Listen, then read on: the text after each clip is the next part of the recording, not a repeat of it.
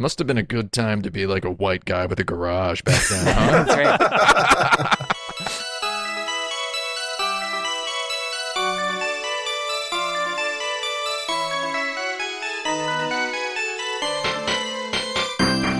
Hello, and welcome back to Insert Credit, the only show on the internet in which we weekly deliver the loudest news, reviews, tips, and tricks, fresh dripped hot from the bottom of video games themselves. In each of our 10 wild segments, we have six minutes to puncture your eardrums with the sick truth. If we can't reach a conclusive consensus within the time limit, listeners and participants alike suffer the buzzer. And now, your host, Alex Jaffe. Jaffe, Jaffe.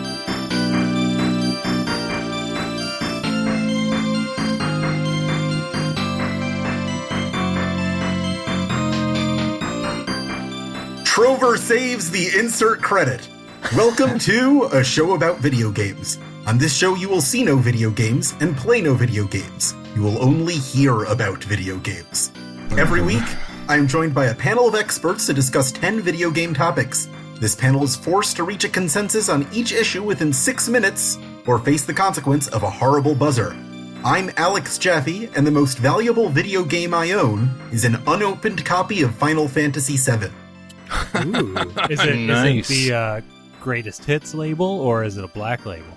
It's a black label. Okay, all right, all right. Any cracks in the in the case or? Yeah, it's not pristine. Uh, well, yeah. So that's what, like forty bucks. Yeah, Nice. it might be up to 50 or 60 now. right. Uh, I'm Frank Cifaldi, and the most valuable video game I own. It, it, I could cheat, right, and get into the Foundations stuff. And say as that well. it's Do you mine. own for that though? No, I don't. But Society owns it. There's a lot of stuff that I purchased myself that on paper is not donated to the Oh, foundation. but no, let's not count that. God, come back to me. I don't know. I have no idea. I'm Tim Rogers, and the most valuable video game I own. Uh, I actually, I actually very recently, uh, uh, what do you call it? I cone modied my uh, my video game collection. My video game collection now fits into one big sterilite plastic bin from Target. My entire video game collection. So most of what I own is digital, and I do own, however, a copy, a fully complete in-box copy of Secret of Evermore for the Super Nintendo. However, I just looked it up on uh, eBay, and it's thirty-five dollars. All right. Whoa. Yeah. I thought it would be worth more than that. Okay, th- though, uh, in my so I thought it would be worth the most. So I'm I'm now thinking I do own a Japanese collector's edition of Dragon Quest XI. so maybe that's worth a lot. Uh, I'm looking it up now. I can hear it. We can definitely Yeah. hear We that. can all hear it. Hear my Philco. Oh shoot! Well, the oh my god, 126 dollars. Oh man. Lame. No, wait, that's opened. Uh, I got it new, so mine is mine is still sealed. One eighty seven ninety nine. That's still not that good. No, Man. two fourteen. It goes up to two fourteen. That's not bad. And then I also own Ni no Kuni, the original Ni no Kuni for the Nintendo DS, and that's still in the box, unopened as well. So I don't know how much that's worth. I kind of didn't realize they did that one on the DS. Twenty two forty four ninety nine. Owned. Well, that's all I got. Those are my best guesses. Uh, Well, game collecting's Uh, for scrubs, so I- we, that's we all. Can, we can go back to me. I think I figured it out All right. on. Okay. because I purchased this myself. This would be uh, the only known copy of an unreleased NES game called Bioforce Ape. I don't Oh, know yeah. what that's worth because I've never tried to sell it.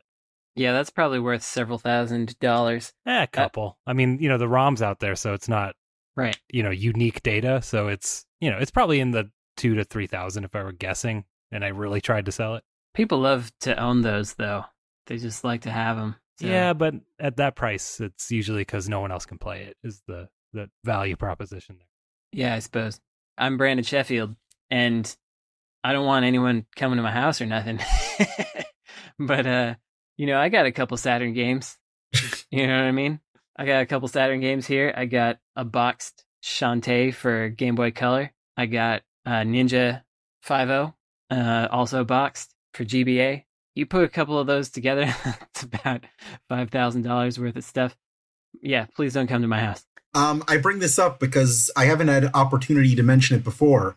but a little while ago in video game news, there was this uh, fellow by the name of Eric Nierman who was kind of infamous for buying up like every copy of rare video games. And he's my dentist. Ooh. Oh, wow. Whoa. Yeah. That's fun. Where does he live? Um, I probably shouldn't give out that information. Yeah, send his stuff over here. Find Right, him. exactly. Find him, listeners. How He's is a he dentist. As a, as a dentist? Is he a better like? Is he collecting your teeth as well? I'm sure he is and marking up the prices. Yeah. What are the best teeth in video games? I wanted to do a list of that once for Kotaku, and uh, Stephen Totilo said, I don't know if that would resonate with. he used the word resonate. So I'm, I'm, I'm would have gonna say- resonated with Eric Nyland or whatever his name is. And I, I said, I said resin, as in what some dental fillings are made out of. And he said, and he was like, okay.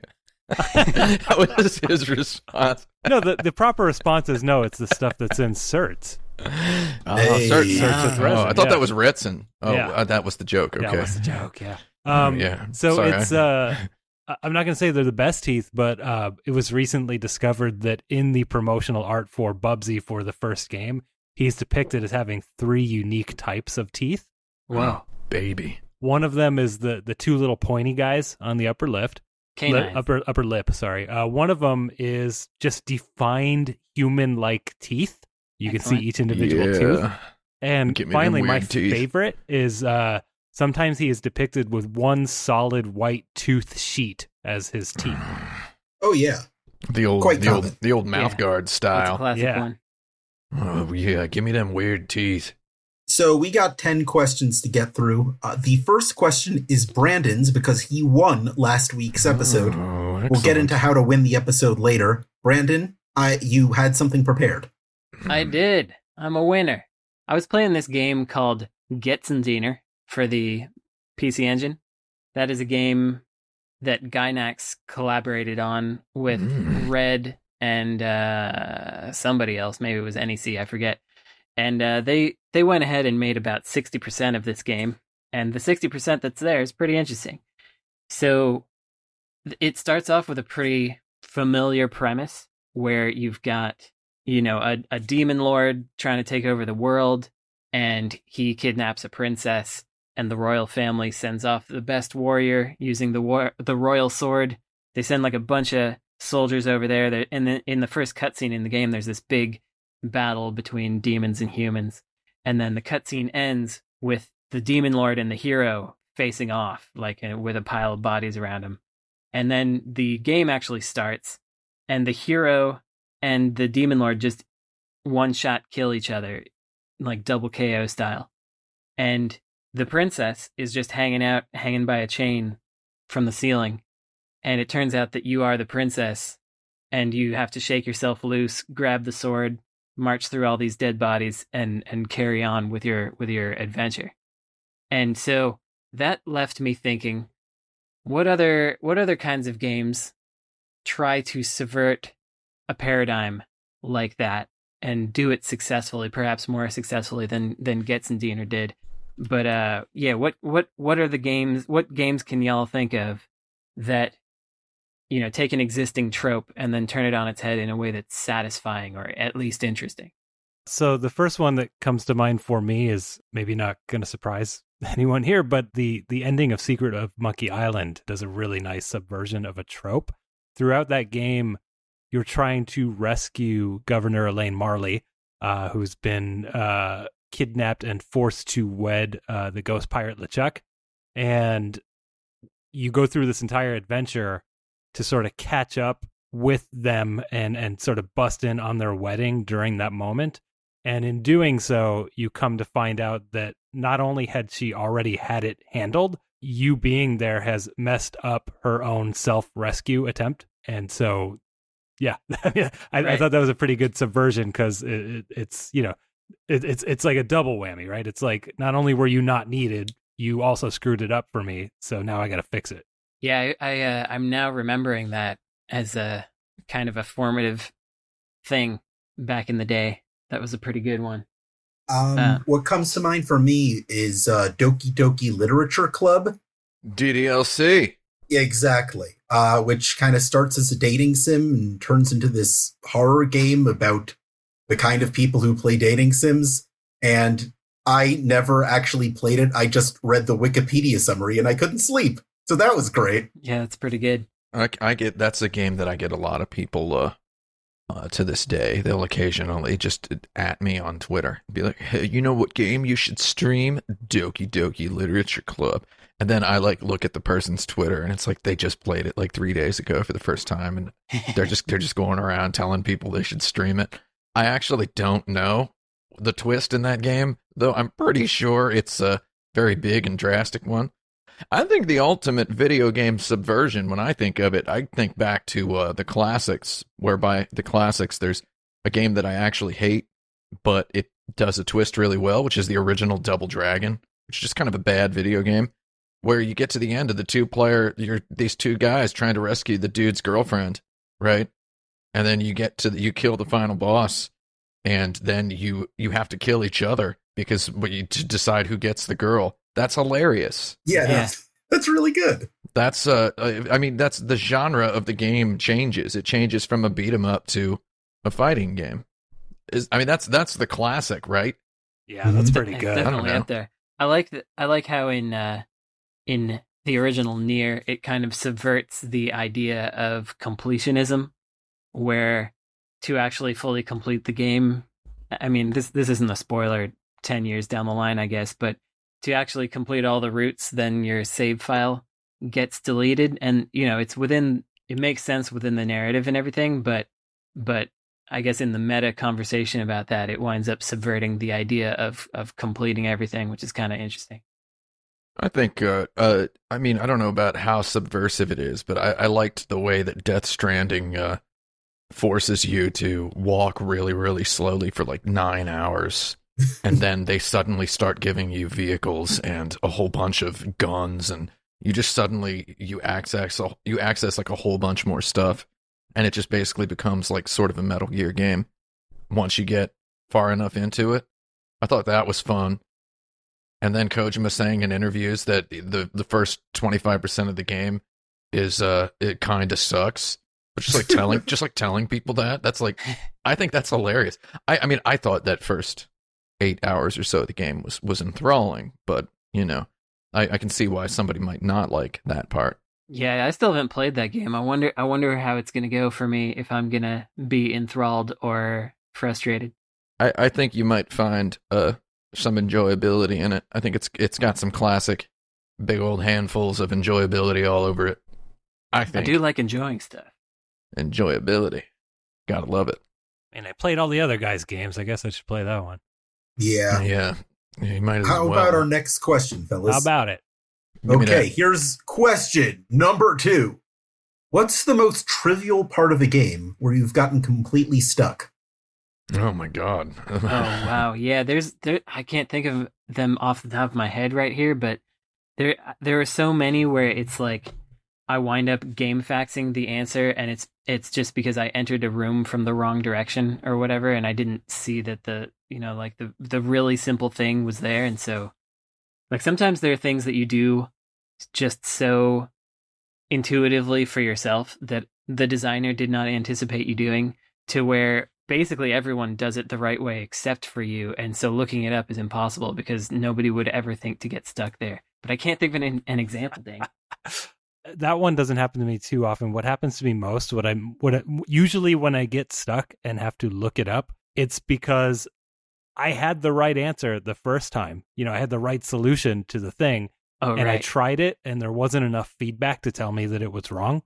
Uh, so I assumed I was wrong and spun my wheels for a good twenty minutes. Again, I don't have, like you, I don't have specific examples of this happening, but I, I feel like the majority of the time I've been stuck, I actually have known the answer, and it was just a, a poorly designed section. yeah. Dang it. I, I wish i could come up with examples for these because they're they're like right on the tip of my brain. I know that i mean recently in bloodstained i had to look up how to get this particular chest and the answer was I- found it by looking up looking it up on looking up that section on a video and it turned out there was just like a section of wall you could walk through and that made sense to everybody else but i didn't I did not see that happen at all, and so I was uh, kind of confused by that one. Yeah, walls are usually walls for you know. I mean, That's what I think. I think uh, so. I I recall the two times that I got the most stuck in video games ever, like the most stuck. They were both really frivolous, stupid things that I got stuck on, and they were those two games were Landstalker and Secret of Evermore. I just mentioned Secret of Evermore earlier. Secret of Evermore had a thing where you're supposed to talk to like one specific townsperson, but the game tells you in this one dialogue, and you just kind of if you if you glaze over it, you don't you you don't know that you're supposed to talk to that person, and it ends up taking you like it took me like six hours in those uh in the in the two towers part. I don't know if anybody played Secret of Evermore here. Though there's the the two tower towns, the Ebon and Ivor towers. I just got stuck on that Working for working together in perfect harmony, Evan Ex- and Ivor. uh, yeah. Hey. Exactly. Exactly. And then the other time, this is the the good one. The most specific thing I can I can tell you I got stuck on was in Landstalker. There's a town, uh, a town that has a lighthouse. Uh, if everybody remembers that town, it's quite a quite a beautiful looking lighthouse. It's striking. It's a very striking 3D lighthouse. So you go into this uh, lighthouse town, and you're supposed to find some bandits. They're like there's bandits who uh, hide. They they hide in the cave on the promontory, right? And all of the villagers use the word promontory. Do you guys know off the top of your head what a promontory is? Absolutely not. No. I, I, I always thought it was promontory. I'm well. I'm saying I'm, I'm I mean, it pronouncing could it how I want to. Okay, I, but I I also I could be wrong because that's one of those words what I only just read. I never Yeah. heard anyone say it before. Isn't it like one of those schools that don't have any walls and there are no grades? So I thought it was like a like an outdoor deck thing, like a port, like an outdoor porch thing. Is that Okay, what I it is? just Googled its definition. A point of high land that juts out into a large body of water. A headland. Of course. Oh man, so it's like one of those seaside cliff things Yeah. that's So in you- every RPG. It's the it's where you bury someone in the in the game. right. So in in Landstalker, they're talking about this cave that's just ac- accessible through it's very close to the village. You just go up and then it's just very close. But I didn't know I like sort of knew what a promontory was. I looked it up in the actual dictionary. Uh, I was 14 years old or 15 years old, and I'm looking this up in a dictionary, and I'm like, oh, a promontory. I remember, I recall this word from uh, the novel Treasure Island, right? Like, but I wasn't really sure what it meant when I read that book. And then finding, uh, I did not locate the cave for like it took me days, where I would just get in the game and I ended up just grinding my dude and saving a bunch of money and going out and fighting monsters and uh doing the little tree side quest that lets you connect the teleporting trees from the first town and the the third town. Just doing this- all of that stuff but i just couldn't find the promontory. And it was just this uh basically they could have just localized it as uh the cave northeast of town right? Like come on man right? But it's just Yeah, like every villager's like the, the the cave on the promontory where the bandits hang out. Oh, the bandits hide out in the cave on the promontory. The promontory, and I'm just like, my God, man. What Like, what- word do you think that was in Japanese? Uh, I don't I don't know how to say promontory in Japanese. Let's look it up on. Uh, I'm going to tell you all what. If you uh if if you have any interest in the Japanese language and you'd like to learn Japanese, I have been using Jim Breen's WWWJDIC since like 2000. So Yeah, that's a good one. that's the best. It's still the best website. We're looking up Tim, you- promontory. You you reminded me of one in Exile. Kaikaku. Oh, Kaikaku. Uh, Exile for the PC Engine. Dang it. Should have been Kaikaku. quicker. Kaikaku. It Should've means been. sea corner. so there you that, go. That that sounds like a, a type of life form in the sea to me. Down in the sea corner. sea corner. Yeah, a sea cucumber. Yeah, A sea Uh, cucumber. but like a sharp edged one. Yeah. Question number three. What is the secret to making a good video game sound effect? Oh my god. Uh, well, definitely don't make it a wet sound because then me and Tim will not be able to listen to it. Don't like those. That's one of the keys. Because uh, that misophonia, what we all got, uh, like in the game Ys Origins, which was a PS2 remake of the Ys 1 and 2, I guess, they have this constant footfall tip tap sound that sounds like he's running kind of in water. Oh, it's like a toilet plop sound. I heard that Yes. sound. and it's just you can't you can't play that game if you do that. know. You know, you know that uh, your airplane has landed in the Midwest when you start hearing. Uh, I don't want to make. I don't want to disparage the Midwest. Uh, you know, your airplane has do it. landed in the Midwest when immediately greeting your ears uh, is the sound of of a bunch of turds falling into a toilet because it's that like default Android text tone, the blunk blunk blunk sound. It just sounds like a goddamn like I, not even a turd, like a like a messy, misshapen, large turd A robot falling- turd. falling like a few feet into for some reason the person is standing on stilts above the toilet and then it just hits the toilet and it makes this yeah, like a like a dead fish falling in a in like a dishwashing sink is what it sounds like Yes, you don't want to do that. don't do that sound so also do not ever hire the guy who did the uh, sound effects for the original xbox uh, ui because then you're just going to end up using his sound effects for 20 years Correct. Uh, I do have some Kaboom! advice. I have some advice for doing Killed it. it. Like, if you're gonna make an impact sound, not not everyone agrees with me on this, but I think if you're gonna make an in- impact sound, you should kind of have it peaking. oh it should clip a little bit yeah So, like in the King of Fighters, for example, every sound in there is going a little bit, and it makes it sound close and loud and intense. And to me, that's what makes the soundscape of that game, though it's probably an error. But they, they did it consistently after that, and I think it sounds good.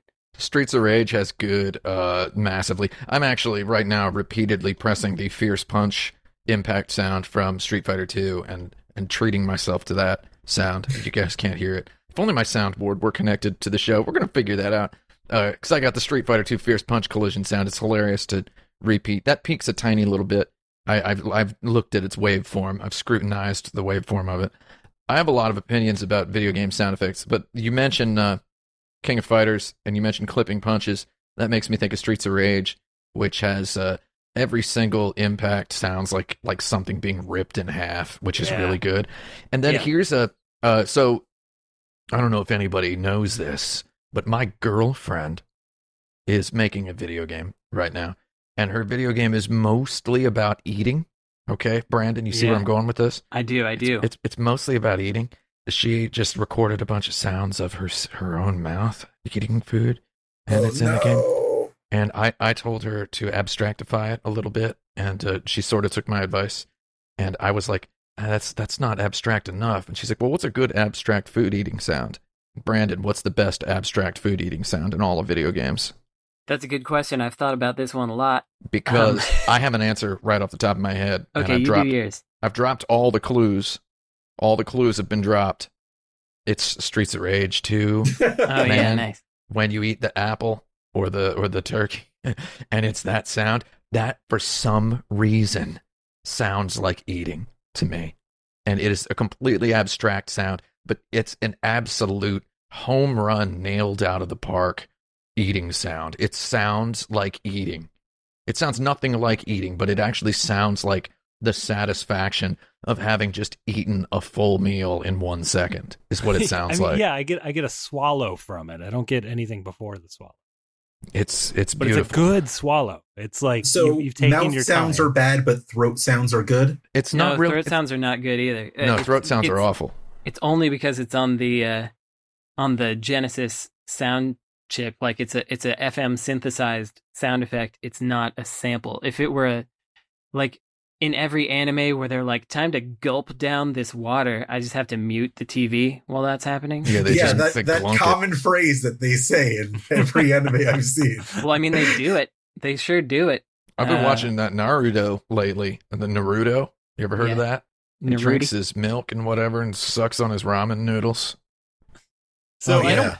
You know That's the what? That, worst. that Naruto kid is god darned obnoxious. You, you guys ever you guys ever noticed that? oh, really? A- another just- sound effect tip I got is for menu sounds, make them musical, make them like a little like a little note in a piece of music. Like if you think about the the cursor selection sound in Final Fantasy VII, like I could pretty much listen to that all day. Like it doesn't it's it's pretty good. It's a it's a good it makes you feel like you're going somewhere and and it's such a short sound as well. You're talking about the Um, remake? No, I'm I'm talking about in general in that series, like Oh, ever yeah, since just in six general. or so. Just the little wing that it makes, like Oh, that's that, yeah, that's It's a very nice fine tuned sound. I think in seven, it's not mixed well enough with the music uh, in the original seven, but in all of them, that's a very good sound. Best menu cursor sound ever is Inazuma 11 for the Nintendo DS.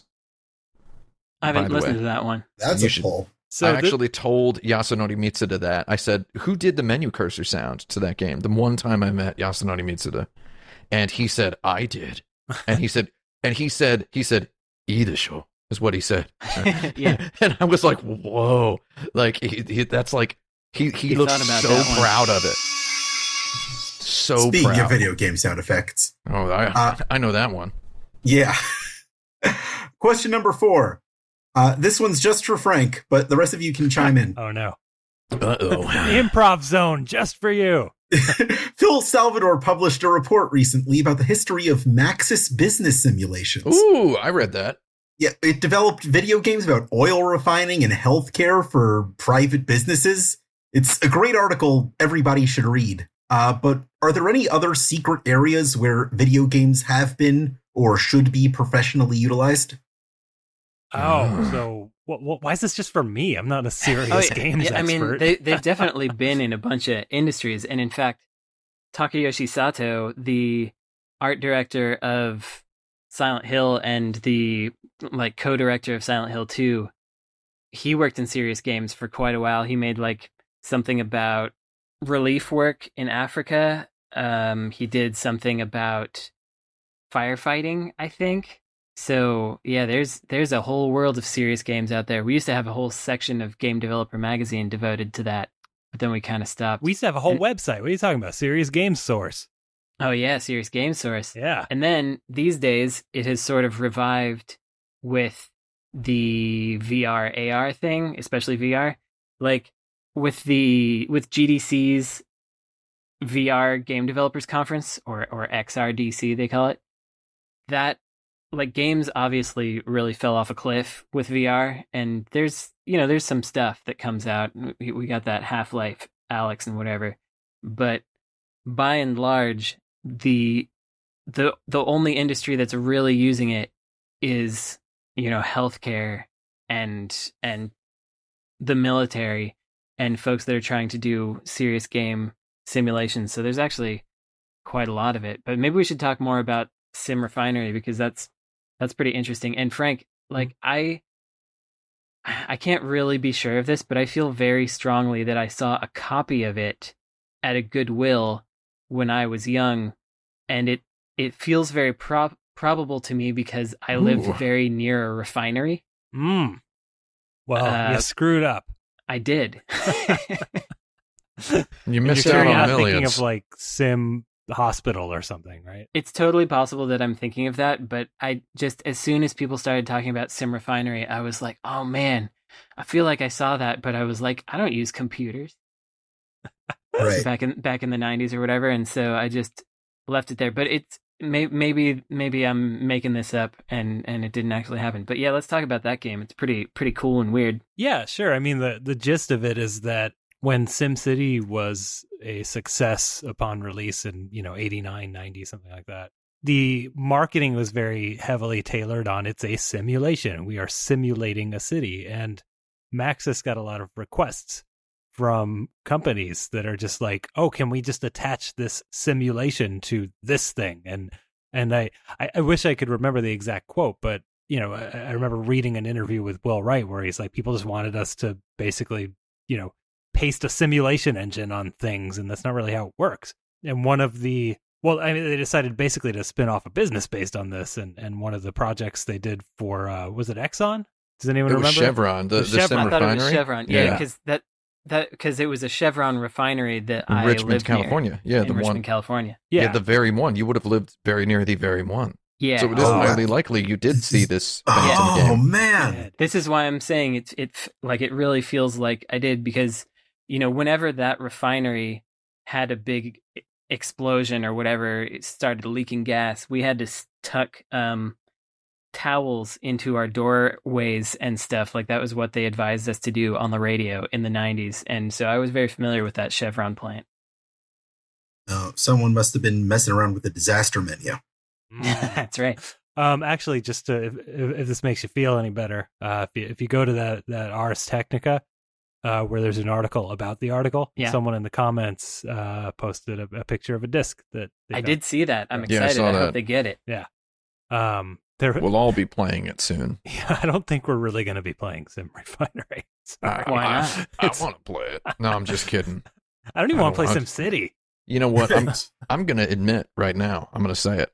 Everybody's. Ta- I read that article. Good article. Everybody's talking about that article. Good article. I don't want to play that game. The game probably sucks. No, of course not. Let's face it. That game probably sucks. Dude. It's got no achievements. yeah. It's not even Yeah. a game. It's just managing a refinery. It's just a simulation to manage a refinery. but you know, if they release that thing in Germany, it's going to sell like gangbusters. Oh yeah, you kidding? Land of football manager David Yeah. Hasselhoff. Whatever. They got the. They got them peculiar tastes. They love falafel Yeah. over there. We're gonna we're gonna have to give it our lowest score, seven out of ten. Yeah. IGN would have given it like a 7.1 out of 10 just because they don't want the oil maniacs to uh, Right. to send them hate mail. the Oilers, Oh my they call god. themselves. Yeah, Warren Moon. Yeah. Question number five: Uh oh. Which video game characters would you recruit for a marching band? oh, oh Majestic Miners Magic March Man. Oh man, you know I actually played that game once. That game sucks. It's not it's not very good. I It's feel bad about it. incredibly bad. So many people I like were involved with that thing, I but mean- uh, they must Ah. have just phoned a phone to phone it in. I'm gonna. I'm also gonna say something else. I'm gonna say something that's gonna get somebody to yell at me. Um, We're ready. one of the one of the I, I have listened to Masaya Matsuura's music more than probably any other music in my entire life. Okay, He's got the good ones. uh, I uh, more than probably any music since around 1999. On the fateful day, a girl at, on my college campus told me about Masaya Matsuura, and then asked me if I had a girlfriend, and I said yes. And then she never talked to me again. And then I went home and I looked up Masaya Matsuura's band PSY·S on Napster and acquired all of it. Uh, and then had myself a wheeler of a good time. I've listened to that man's music so much, and I consider him one of the greatest geniuses who's ever lived. But I played Parappa the Rapper again like a year ago, and man, that game sucks. I'm sorry. It's it's cool and all. It's chill. You're more of an um jammer lammy guy. no, um, Jammer Lammy sucks. Parappa it's the just Rapper the button s- timing. The button timing is so bad. What did you play it on? I played well. I- Okay, well, okay, here's an interesting. I played it on the uh, PlayStation 4, the remaster, Uh-huh. and then I also played it just just uh, in. I was per- so perplexed and shocked at how little I enjoyed it that I then loaded it up in uh in an emulator on on my on my Mac, my iMac. Yeah. Uh, in my office, and I played it on there too. And I was like, ah, I don't know. So the timing on that game is is very precise, and Yeah, I, I don't precise. think that you can play it unless you're playing it on the original hardware on a CRT. It's also off, and so it might be off for the CRT, right? Maybe I should try it. o- I'll, you know, I should Well, try it over here on let- my. Let me uh, let me just say, I did beat it on both uh, the PS4 and on the emulator. I did actually beat the game. I'm just saying it sucks. That's that's, That's all I'm saying. And I I'm don't not think- arguing because I've never played the game. I'm just I don't- I'm just I don't- advocating for uh, input delay being a thing. I want to try it on a CRT. And I will admit that I, I entered the negativity zone because I was failing more than I remember failing. Uh, though I did uh, suck it up and power through like a bodybuilder. I don't know if that's what bodybuilders do. I sucked it up and I powered through. But yeah, I think it's just uh, it, it was a moment. It was a it, that's a definite you had to be there video game. Yeah, and say. and I So- think anyone who likes it now is just still Yeah, you know in that time and place where this was such a new idea. they were uh, there. Yeah. exactly. Yeah. And it's like that's the sort of person who they cater to with the selection of the games on those mini consoles.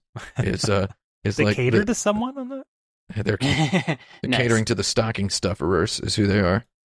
What were you going to say, Brandon? Yeah, what was the question? Uh, I don't even know. I, I was going to Marching say I'd band. put, I'd Oh, put right. it was about Parappa the Rapper. I'd put I'd put Klonoa in my marching band. He's got those floppy ears. Oh, sure. Tomba That's as well, because he's also Tomba. a 2.5D platform game. Yeah, get Tomba in there. What about know the, what, the Tomba? muscle the muscle marchers? Tom- Yeah, oh yeah, Strider. Muscle Marchers. Yeah. Who's Oh my on God. brass? Oh, brass. Oh, big old w- I horn think tutors. It would be that that skeleton on a on a motorcycle from Castlevania 64. Okay. Uh-huh. Nice. I was I'll thinking get is, Chakan there's on the got Forever Man to play a bass drum. nice. there's got to be a brass monkey boss in like Dynamite Headdy or something, right? Well, it, it could be the the uh, juggling monkey from the Neo Geo CD loading screen. Oh, there you go. That guy Wouldn't the in monkeys be on cymbals though? Yeah, Yeah. But I want the Chakan the Forever brass. Man playing a bass drum. That's my only demand. Just like carrying just a boom boom drum, the BBD. Y'all know what Get I'm talking Mar- about, I, right? I, kind of want to get I want to get uh, Marcus Fenix in there somewhere. I want to get him like No, he uh, can me- march. Yeah, I think I feel like he could march at the front like with the baton. but- Yeah, the baton twirler. and he could He's- be telling he's all everybody to fight through the pain. Fight through the pain. Chakan the Forever Man is like that was just some guy's comic. How did that become a video game? Like you know, it's like he had a friend at Sega or something. What I wonder is how did Zen the inter- intergalactic ninja Zen, become a Zen. Zen, the- Oh Um, Zen, yeah, and Zen. that is Oops. because there was a, a really big licensing push. Uh, I just mentioned characters. Zen the Intergalactic Nin- Ninja today in a Discord chat, so it's what in a the air. what a bizarritude that game is. Well, that and was- that comic. Like it was never popular. No, I mean as far same as I same can with tell. Bucky O'Hare, but everyone was trying to find the next Ninja Turtles at the time. They're like, oh, but indie Bucky comics. O'Hare at least Right. got a cartoon. Yeah, sure. Mu- Must have been a good time to be like a white guy with a garage back then. Huh? That's right. Well, the other Oh one, my the other, the other one that's weird to me, besides Chakan, is is uh, Normy's Beach Babe Orama on the Genesis. Is yeah, I know Normy's Beach Babe, Yeah, Orama. It's Yeah. just it's just this guy. Well, and the guy who did the comics is actually a game developer. It was uh, Keith Erickson, who who who, who is Yeah. an old television developer. But Oh. like you know, because he was in the industry, like someone just decided that this comic strip no one ever heard of is a video game IP. I don't understand and that. EA made it. So yeah, we've got. I just Why? googled Chakan the Forever Man, and I, I, I guess the reason I wanted to play a bass drum is because he's holding two swords on the front of the box, and I'm just imagining it as two big uh, drum batons, and then or two big drumsticks. Um, Can't you and eventually give him axes? Uh, so he could he could be playing guitar as well. checks in. There's no guitar in a marching band. Yeah, okay, so who else I want? Ah, That's too bad. I really wanted to get to the flute solo from Stars and Stripes Forever, but that's gonna have to wait. Uh, we'll be Oh. right back after a brief break. After these messages, we'll be right back. Alex Jaffe here, and I have a special announcement. By the request of our Patreon backers, in two weeks we'll be doing a special ranking episode for the best games ever released for the PlayStation 2. You can get in on the action by subscribing to our Patreon, or by writing your favorite PS2 games in for consideration to show at insertcredit.com, subject line PS2. That's the bumper. Nice. good bumper. Yeah. Welcome back to Insert Credit. The time has come for our Patreon question of the week. oh, Uh, crikey. unrelated, is it Patreon or Patreon? How do you say it? It's uh, it's Patreon. because it's Yeah, supposed to be like they're- patron. Right. Patreon. Ah, you don't say patron? we no. Oh, just just if we're talking about Patron Miller. Yeah. yeah, patron Miller. I also say Yeah. patronize. I don't say patronize. Right. So, This episode brought to you by Patron Miller. It's time for our Patreon question of the week. You too can submit Patreon questions to the show by joining Whoa, whoa, whoa. They Yeah? can. Yeah, they can. Uh, I do not want any questions from Bono or The Edge coming into this. Uh, like you, you did not tell me that before I agreed to be on this goddarn show. Listen, they can submit the questions, but that doesn't mean I'll pick them. Look, Apple Tim- set it up so that those questions automatically show up in our inbox. So we can't stop it. That's a topical. Good joke. sorry, I have to. I have to share this Oh, let's hear it. T- Tim, I think you heard about this Oh, probably. yeah. but you know we all, we all get occasionally compared to celebrities or some other you ju- you look just like this Oh, person yeah, I hate it. and uh you know i i mine have been pr- getting progressively worse over time but the absolute worst was when i was walking around my neighborhood i was in front of bake sale betty's the excellent sandwich Love that place. near my house and uh I will eat there this- again someday. this old man who was in his late 60s, early 70s, walking around with his grandson, he comes up to me and he's like, "Y- You wouldn't happen to be Bono, would you? Wow. No. and I'm like, uh, no. Am I your he's- age? And he's like, really? I was like, well, first of all, listen to my voice. Second of all, I'm not, I'm not in my 70s. And he's like, yeah, I guess, I guess he, I guess he wouldn't be around here right now. And I'm like, that's, that's your answer? yeah, that is true. Just that is the true. worst own. My I got God. Josh Gad once. Can I Wow. finish this question, please? Yeah, Yeah. kill me Uh, with the question, bro. All right. This question is from Brian. Brian asks If you had to rename video games, what would you call them? Oh, That's a fun one. Not like Oh. video games individually, but the entire, Right. like, you know, Yeah, video games. Animated Vid- vid- video interactive games. electronic picture contests is what I called them in a video once. All right. That's uh, a little too long. Yeah, I think Animated that's a long one. Uh, Oh, it's pretty good though. And electronic. How about electronic animated interactive picture contests? yeah, that's a lot better. It's the same words. It's just in a different order, so it feels shorter. Uh, digital playbox. Um, Ooh, Well, I mean, you know, it's it's it's like when people think comic books maybe should have had a different name because they're not necessarily them funny books anymore, right? yeah. Right. Uh, Um, yeah. But so it's you know, the, do we do we need a concept that eliminates the game rules of the video game uh, from being uh, mandatory per the title? oh, you mean Right. like it, it could be not not what gamers would call a game It'd or be whatever. like video entertainment or whatever. Even though that to me is a movie. yeah, that's a movie for sure. The the CDI has a lot of video entertainment. Yeah. on Yeah, there has to be some kind of interactive element in there. Right. I think we uh, should rename movies filmed entertainment. Mm. I think we should go back to what my grandma called them, which is uh, picture shows. Oh, picture shows. Yeah, picture shows is good. So it'd have to be something like picture shows. You can't use that one after they made a picture show out of the last picture show. Oh, I know Right, what you can call video games. Final Fantasy call- okay, so movies. video movies were once called talkies because they had words, right? Yeah. Yeah, True. plays. What if you call video games controllables? Okay. Um. That's not bad, huh? That's Controllables. pretty good. I think controllable is Now to go Yes. home and relax with my controllables. So I, I like controllable because it sounds like uh, it sounds like we're in the fifties writing a sci-fi novel, Yeah. Yeah. right? And, Yeah. And we invented the idea of video games and we call them controllables. I do want a digital a digital aspect to it Okay. because you know an an RC, RC car, car, is yeah. also a controllable, although it is also digital in a way. so that's the question, though: is are RC cars video games? Yeah, now now we'd be asking that question if we had them called controllables. Exactly. Well, I mean, the it's it's a shortcut. The name, right? Like, there's Yeah, you can play video games that aren't video games. You could you could uh, ask each other trivia while watching a movie. That's a video game. I kind of like video controllables in a way, but but it's almost a cop out. Why not just make up something new, like a splarch? How about this? How about telecontrollables? Hmm. See, there you go. Uh, But that, that telecontrollables. well, I I play on a monitor. we got Right. us a fancy lad here. But there's still telemetry. Are they even video signals anymore at this point? Uh, are they called video? The No, things Yeah, that probably not. It's they're they're called HDM, high definition media. That's the HDM and HDMI. That's not true. HDMCs are high definition media controllables. High definition media. what? Yeah. What about media controllables?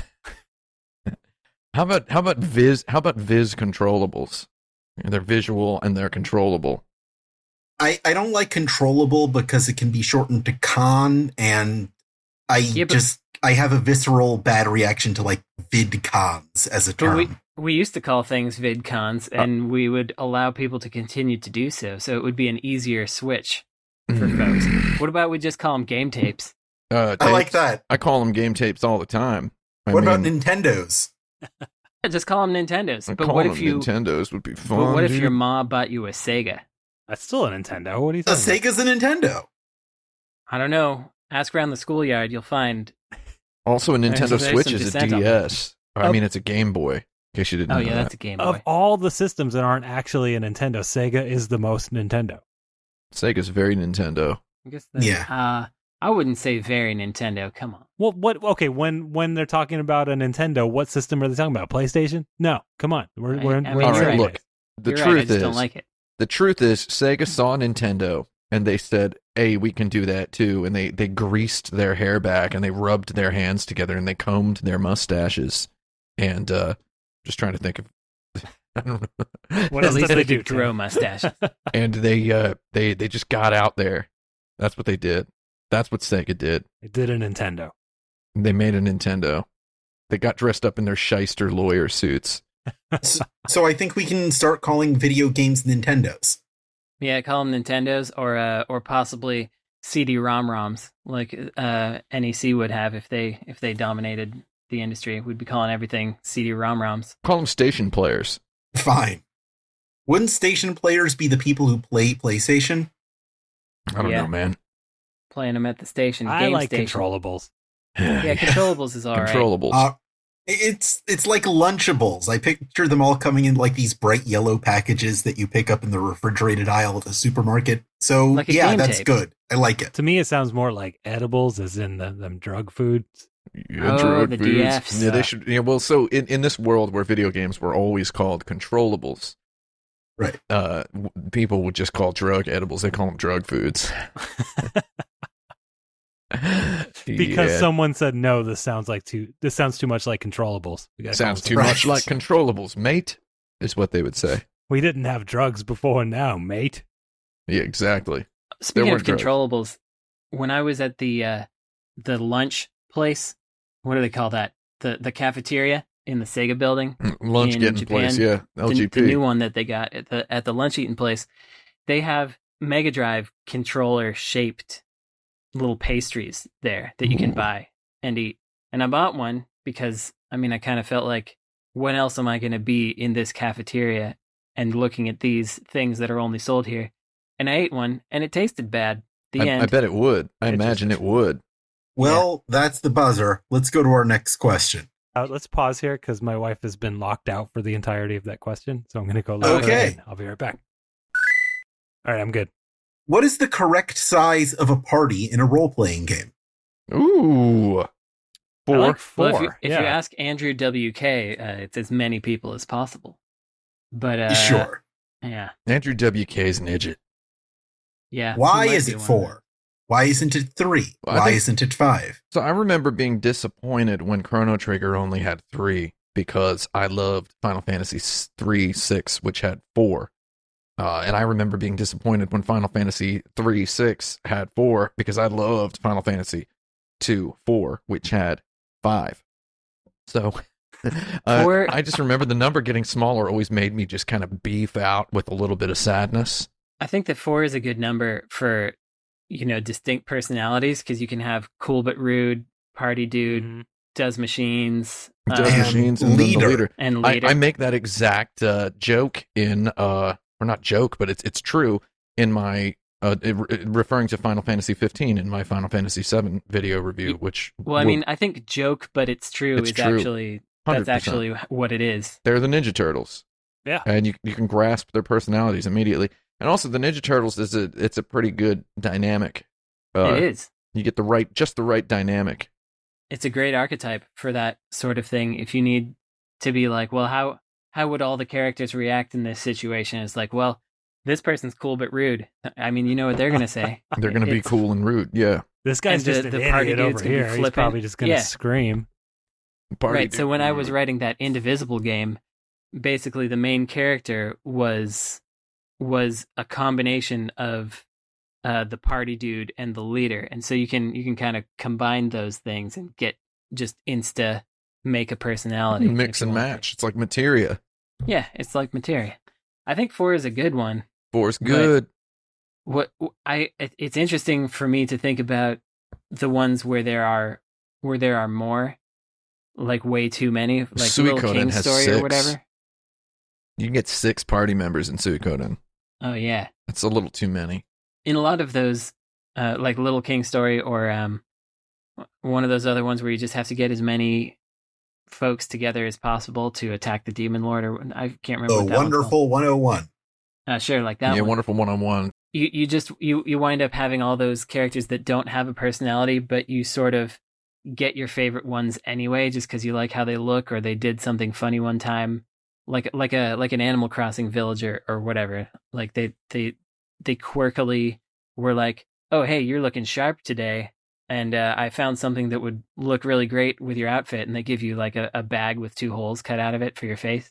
Yeah. Um, like those kinds of things. Then you're like, well, I like that one, or I hate that one. Mm-hmm. Uh, that that's kind of interesting. Definitely not the ideal party size, but it's fun to to look at that. Well, we're talking about like personalities, as in you know how they're written dialogue wise and all that. But I, I, I'm I'm thinking more in terms of of their abilities in combat, and I feel like with four, it's like you know you're gonna do the splash damage magic, and then you're gonna sword a guy real hard, and then you're gonna heal us because he's gonna hit us really big, and then you're gonna use a tool. And then by the time you get to a fifth person, it's like, and you, I don't know, you just hit him with your stick, and kind of yeah, not very yeah, well. you wind up doubling up. I think there there's room for a shield person in there, but but still, there's there's only so many roles that we really have in RPGs. The uh that are interesting and distinct enough from each other. I'm, I'm sure people could make some more of them, but you know, in in your traditional JRPG, there aren't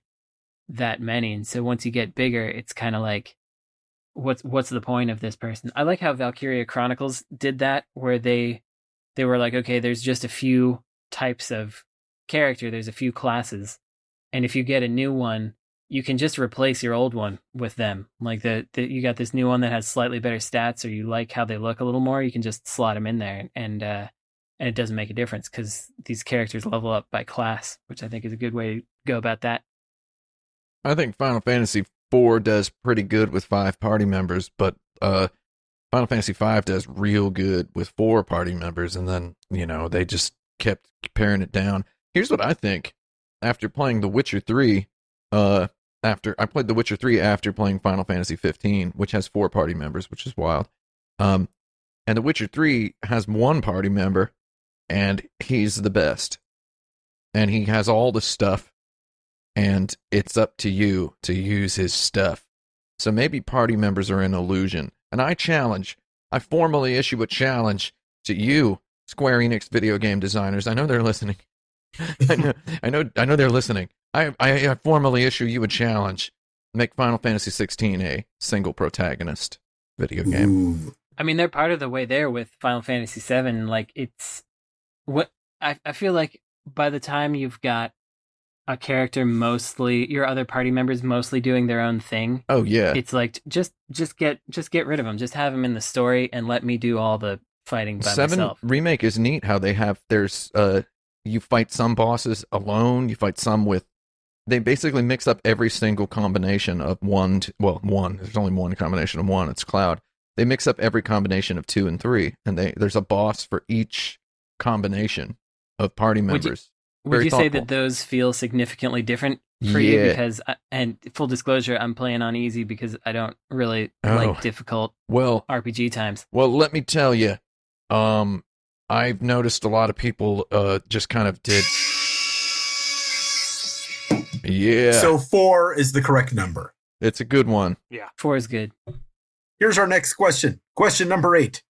If we had a warehouse full of copies of an obscure, out of print shovelware game, how could we artificially raise demand for them? Uh, you put it on limited run games. Hey. That's it. Hey! That's pretty good. I'm gonna tell you what. I'm gonna say this out loud, and I'm gonna. I know somebody's gonna hate me for saying this, but every time I see somebody tweet about limited run games, I don't actually roll my eyes. It's not a reaction I'm I was born with, uh, but I get as close as I ever have. Every time I see someone being like, "Oh my god, new limited run game," and I'm like, "What is this? Who cares?" Lord, no offense to anybody who who likes that stuff. It's just I don't get it. I don't want to buy. uh, It's like you're just buying video games just to have them at this point. That's weird. It's like the people who chime in on every single tweet from the Sony PlayStation account. Is this coming to Vita? Is this coming to physical on Vita? And it's like, what are you? Are, are what is wrong with you? There you go. I don't know. Yeah, that's what I Um, think. Warner Brothers just proved sometimes that works. I guess. And and first of all, you can't you can't make Vita games anymore because all the uh, cards are, have been allocated. One thing about limited run is say what you will about it. We put out Gunhouse on limited run, and it definitely kept the company alive for an additional several months, Did it just immediately sell out? and that was very helpful for us. And a thing that you like, if you actually care about making a limited limited run game, you can, like we did, make a twenty page manual that is has unique elements for Vita and PS4, and so it actually and a reversible cover and stuff. So it like if you if you enjoy physical goods, you can actually enjoy this product because there's more to it than the digital. But I also fully understand why nobody would need it. I guess I, I I have this thing for limited run because it's like I remember a guy from limited run came up to me at PAX once, and it was like the first time we were showing Videoball. He's like, "Hey, I think this would be a good fit," and he gives me his business card, and I'm like, "What? He didn't even play it. Just comes up and gives me the card just brazenly." I don't know, and I just I was really offended, and I I was a real big jerk to him. I was like, "You want to play the game?" And he was like, "I don't have time," and I'm like, "Oh, okay." And I was You just might have done played it already. I was really. Ah, no, he didn't. I would have seen him because I didn't. Uh, I didn't even go to the bathroom that day.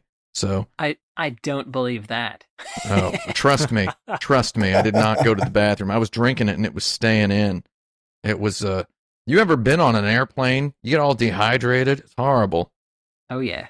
Uh, I was. Yeah, it was bad. You were refueling. Well, back to the original question. So I have here in my possession 98 sealed copies of TV sports hockey and football Nice. for the for the TurboGrafx. And so far the solution has been just keep waiting.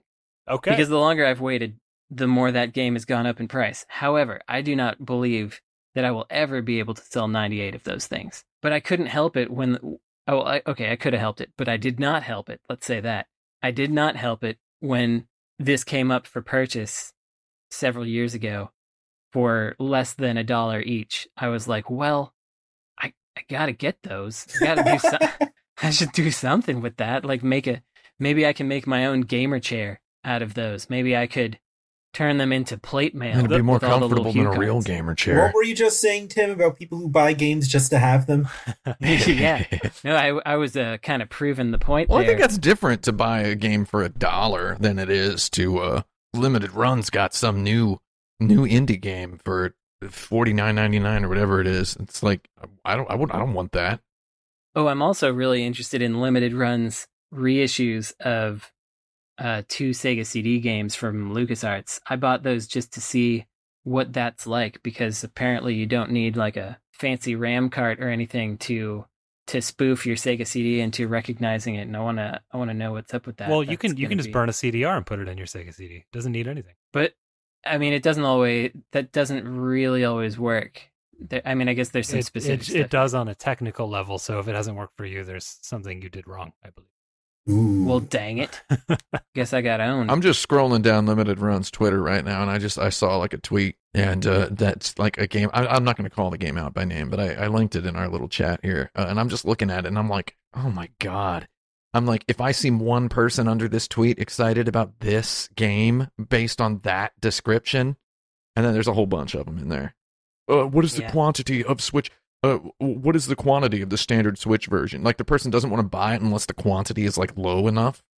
That's weird. Yeah, they're they're serving a very specific audience, and it's it's obviously not us. Um, Yeah, I'm not gonna lie. I just don't like that audience, and I wouldn't hang out with any of those people. No, again, sorry, no offense. I just wouldn't hang out with any of those people on purpose. I mean, I, I am I am of the audience that's like I don't want anything in my house, you know. So the the idea of a physical game, Not even your wife. yeah, Right. Oh, You, kaboom. you, you locked her out. Uh, no, this is I'm in the office, and uh, she was doing some shopping and thought she'd pick me up right after the show, but we're running a little late.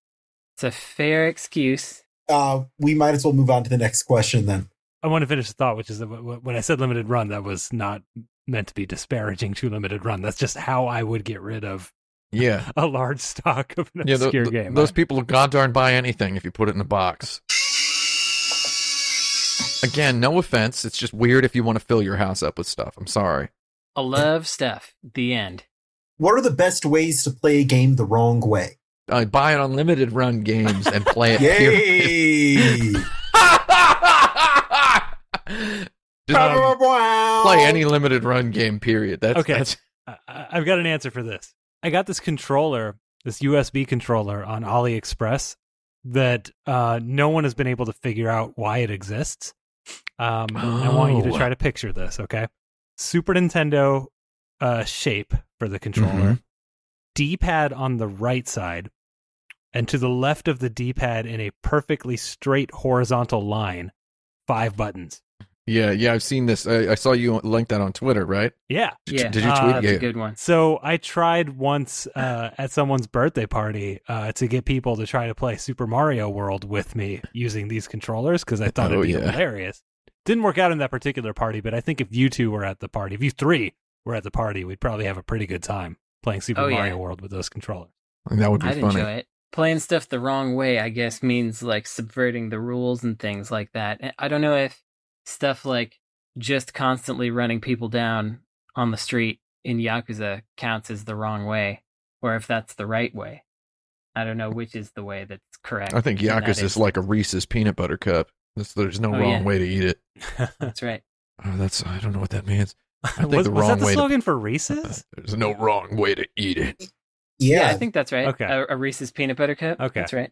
There is a wrong way to eat a Reese's. We can get into that later, though. I mean, I guess there's you can there's a lot of people out there who try to do no combat runs of things like except for f- forced combat like bosses or whatever. Mm. So people might try to get through Pacifist run. Metroid while while doing a pacifist run, which is nearly impossible. And that you can create extra challenge for yourself. Like you can do a lot of that in in Castlevania, in fact, but uh, some of those Symphony of the Night likes.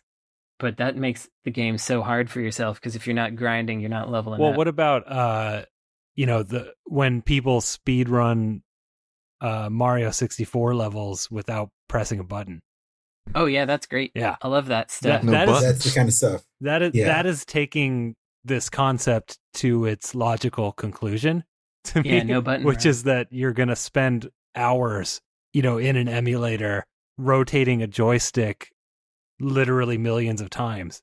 you know, with, tool assisted uh, joystick spinning in order to uh, uh however it works on Mario 64 m- like the momentum like build it up to the appropriate length to where Yeah, You like warp past- artificially. you warp past enough parallel dimensions to like get to the exact like that is the logical conclusion of playing games the wrong way is just that level of idiocy the same way that the logical conclusion of tool assisted speedruns is that mario 3 speedrun where uh, the game starts the curtain starts to drop on the uh, or le- rise i guess on the title screen and it just immediately just triggers the ending yeah. Oh yeah, but that's that's probably not the best way to play those to to like play a game the wrong way. It's it's just well, at least with the Mario 64 one, it's maybe one of the more entertaining Yeah. ways to watch it. I think what's the, I, I I don't know what the definition of best is in this case. It's just the best is in uh, most fun to talk about. I think.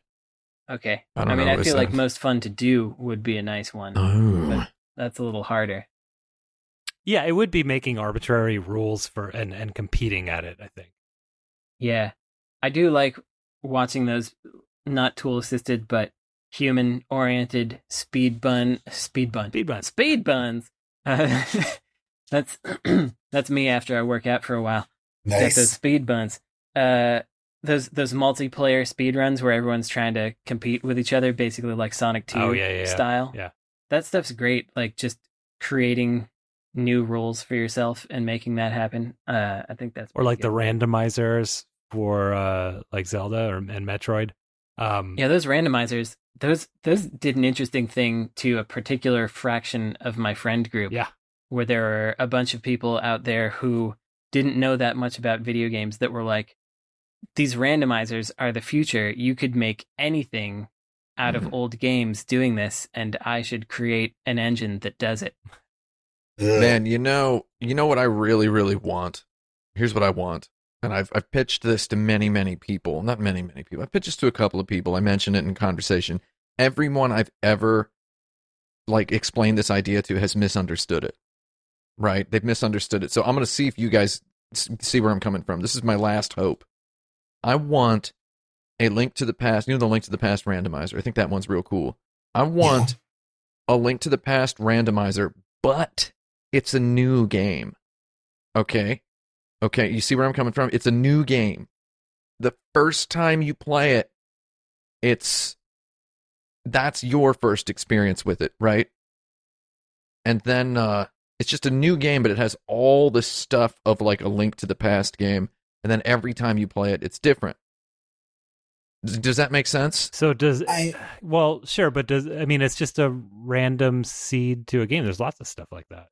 No, but Yeah. Yeah, like Spelunky. Like uh, There's not- Virtual Hydlide I just played. That's a random seed generation for a map. okay. I, I I'm not getting why this isn't something I haven't played before. I believe everyone.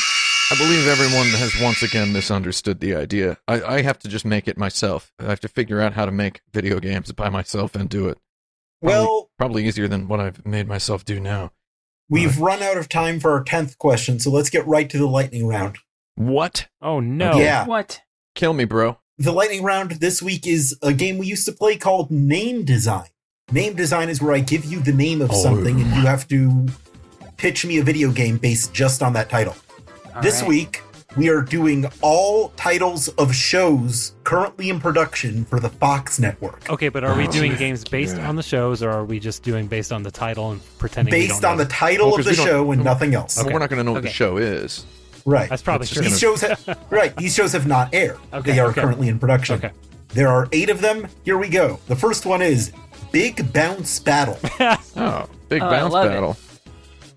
That's fantastic. Okay. I mean, I, I Sounds want like to a be on a big run bouncy game. ball, and you That's have to hold. You have to hold the A button to, like, it, it increases pressure on the ball when you bounce, and then you let it go, and it bounces higher, and that's how you get around. You got to bounce on top of other people. What do you think? So you're on a you're like a kid on one of those bouncy balls with the handles on it.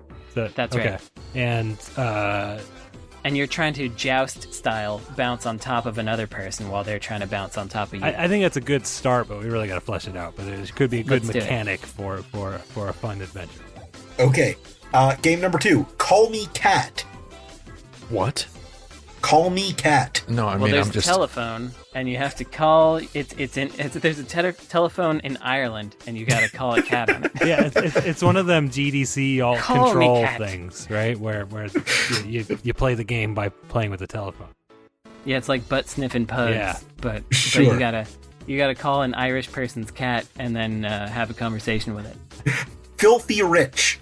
filthy rich. Okay, so um, It's a man named Richard. yes, Sorry. it, I, I, I suspect this is also It's the like- show, right? It's it's it, the guy is not rich. His his name just happens to be Richard, and he's a bad. He's filthy. Yeah, he's filthy. Um, yeah, filthy but rich. in the video game, I think the the filth would be the mechanic. Um, you'd sort of be like a pigpen character from Peanuts, uh, Mm-hmm. building up your filth cloud um, in order to uh, well, I don't know, I don't know. Someone take it from here. you become a stinky agent, like in uh, Deadly Premonition. Okay. Um, and when you're a stinky agent, then people. Let's see what what what was what is a good reason to do Tim, this? Tim, you, you guys What? bring us home. I think it just has to be in the style of Green Dog or uh, Lester the Unlikely. Okay. yeah, it's a gross looking Sega Genesis game about Yeah. building up your filth cloud. A Sega Yeah, Genesis Chuck game, Rock and it is 3. it is uh, uh, published exclusively by Limited Run Games. right. The Great North. Oh, you know, I'd immediately go to the moose in the Northern Exposure opening, and I was just going to roll with it. I was thinking it's about all the great video game characters played by Ryan North. I just thought about like a. Nolan North. I guess Nolan maybe I'm, North. I might be the most boring Ryan person, North is another guy. but I thought about like uh, vi- just a big epic Viking game, Mm. like the The Witcher Three, but it's the Viking Three. Actually, say okay. Yeah, how how- about you- you're talking about Sega- Viking on the 360. Sega Yeah. reboots its Viking franchise as an open world extra RPG ish thing, and and and that's the Great North.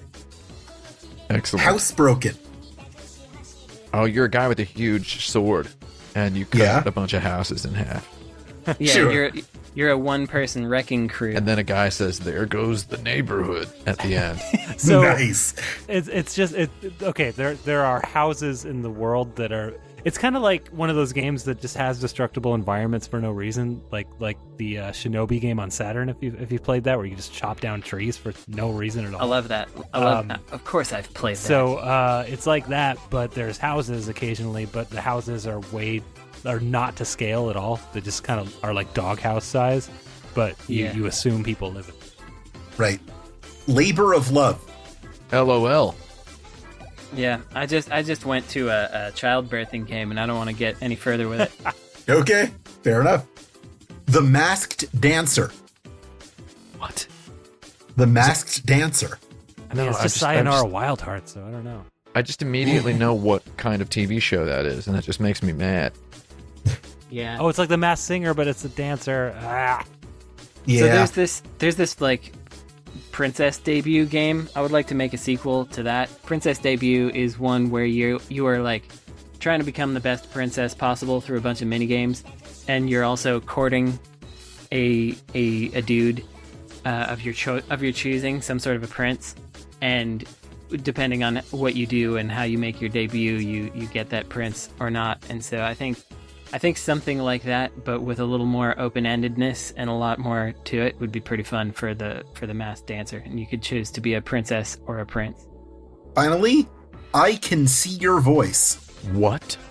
I can see I know. your I'm just, voice. I'm just saying. Uh, I just. This is why I don't watch TV. 'cause all of these shows sound like something that I would hate myself if I accidentally saw some of them. Just. Yeah, I it's mean, a I'm rough just. one. I mean, that, that that's the old Fox network for you. That's what they're trying to do is uh is, is make you hate yourself. There's never been anything good on Fox. no. Come Ever. on, The Uh, Simpsons. Simpsons yeah. sucks. I like I like that uh, traditional seasons three through ten. sure. The Simpsons sucks. so there we go. Is- consensus. Um, I, I, I, Consensus. I, I feel like I've played some games where you fight a boss and they scream words at you. Um, Oh, you have yeah, you have yeah. to jump over the words, so it's it's something like that, but that's the mechanic. Um, I'm almost picturing maybe like a boy and his blob kind of thing, but instead of feeding something uh, jelly beans that have different flavors, you're shouting visual words at something to to affect their mood. Maybe. all the dialogue in the game is uh is is deadly. the Alice in Wonderland game for PC Engine by Face, which Face. Uh, I think it's called Fushigi Yume no Alice, something like that. Fushigi, anyway, yeah. in in that one, you attack by holding down the attack button as long as possible, and the longer you hold it, the louder her scream of "No" becomes. Very Uh, good. But it is a physical. You see it Fushigi in, no in Alice. katakana, like it, it goes yeah, and and that that's your attack that you use. So You can see there's a her precedent. voice. You can see, Yeah, but you then can you see can her see her voice. voice. Yeah, If anybody wants to hear a really good music album, check out uh, Fushigi no Kuni no Arisu by uh, Tsukasa Ito. It's an album I like. Has a good album art. Girl holding it's a, not time for the cultural recommendations yet. girl holding a pig on it on the front. It's real good. he jumps the dang gun. Yeah, but that's the end of our lightning round, so it's time for cultural recommendations. Tim, do you have anything? Uh, let me give you a recommendation, uh, uh, uh, Brandon. This this one's for you. Um, That's me. over the whole course of my life, I have avoided uh, the, that that smooth uh, devil's temptation of gelatin, right? Oh you know the the gelatin because it's made of melted horse bones or whatever, right? Like I don't Yeah. I don't want to actually ever Google what gelatin is actually made of because I don't care at this point. I just know that I've committed myself to sanctimoniously shunning this stuff. Yes. However, I was at uh I was at uh the Whole Foods. I was going to say the Amazon store. I was at the Amazon store yeah. uh, a couple months ago, and I was Jeff Bezos' house. I enjoy uh I, I I I have a no sugar lifestyle, right? But I enjoy some sugar every couple of weeks, like once a month. I'll I'll eat some candy to keep the to shock my metabolism. And I noticed they have these organic uh gummy candies that are that they sell in bulk, right? And I looked at the it, it said vegetarian on there, and I'm like, oh, there's no gelatin in them. I started doing some poking around Turns out most gummy candy doesn't have gelatin in it now. I'm not you know, even. some of them, yeah, yeah, the- it's it's like all the ones made in Japan. Well, I guess Asia in general, and They use Europe agar in general. They do have. Well, a lot of Japan ones have. Uh, konnyaku. Konyaku or agar agar, but they they use a lot of gelatin in Japan. Like Oh yeah, and it pretty much gone down doing it. everything. It's in the gum, it's in the mints, it's in the Doritos. It's in the friggin' chips. It comes out of it Gelatin is in Planters peanuts. God darn it. comes spraying out of the water faucet when you take a shower. Um, Yeah. so it- what I have in my house now is I have a little nightly. Uh, I have a little. I call it my night candy. night candy is okay. All of the Amazon brand gummy vitamins are vegetarian. You mean Whole Foods brand? Yeah, well, the, well, no, no, the Amazon brands, the ones you can buy on Amazon. Oh, okay. There's an Amazon brand of gummy vitamins. I've got like, and this is you know your pandemic uh, style lifestyle. I've got I've got them all ordered, and every night I fix myself a cup of these uh, these Amazon gummy vitamins, and I'm just really uh, what do you call it? I mean, I I, I deluded myself for years with Swedish fish. you know, Yeah. uh, let me tell you, these these Amazon gummy vitamins are pretty tasty. Uh, You know, okay, I- that's enough about gummies. Do we have That- any other that's my cultural recommendation.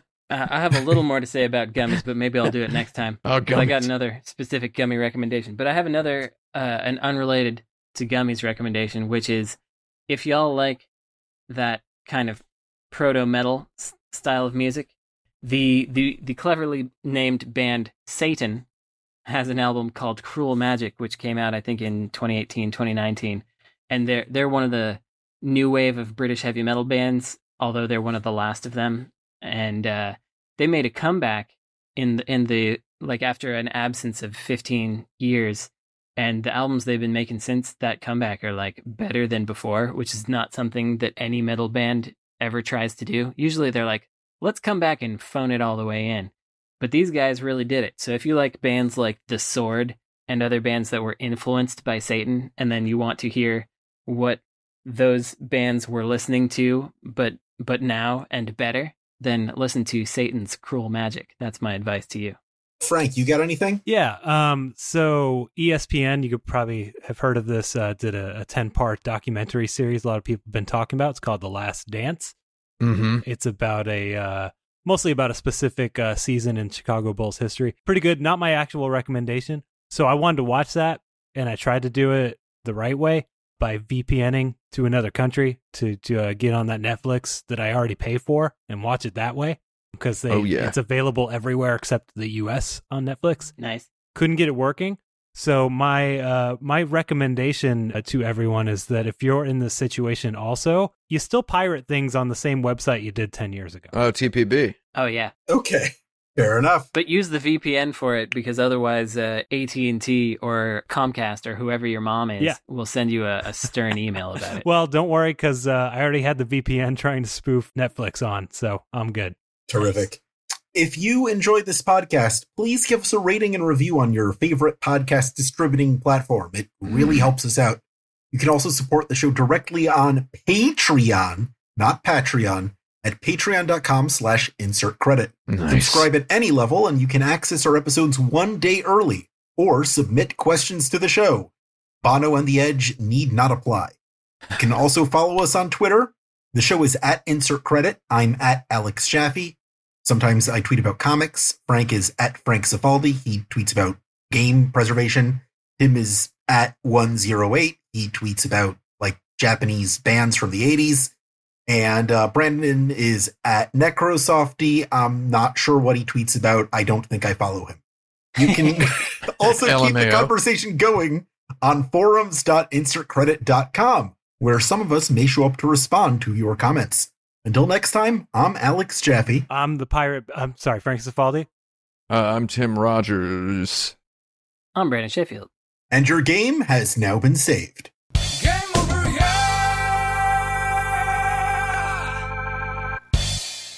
Write in if you're emotionally locking your life partner up right now.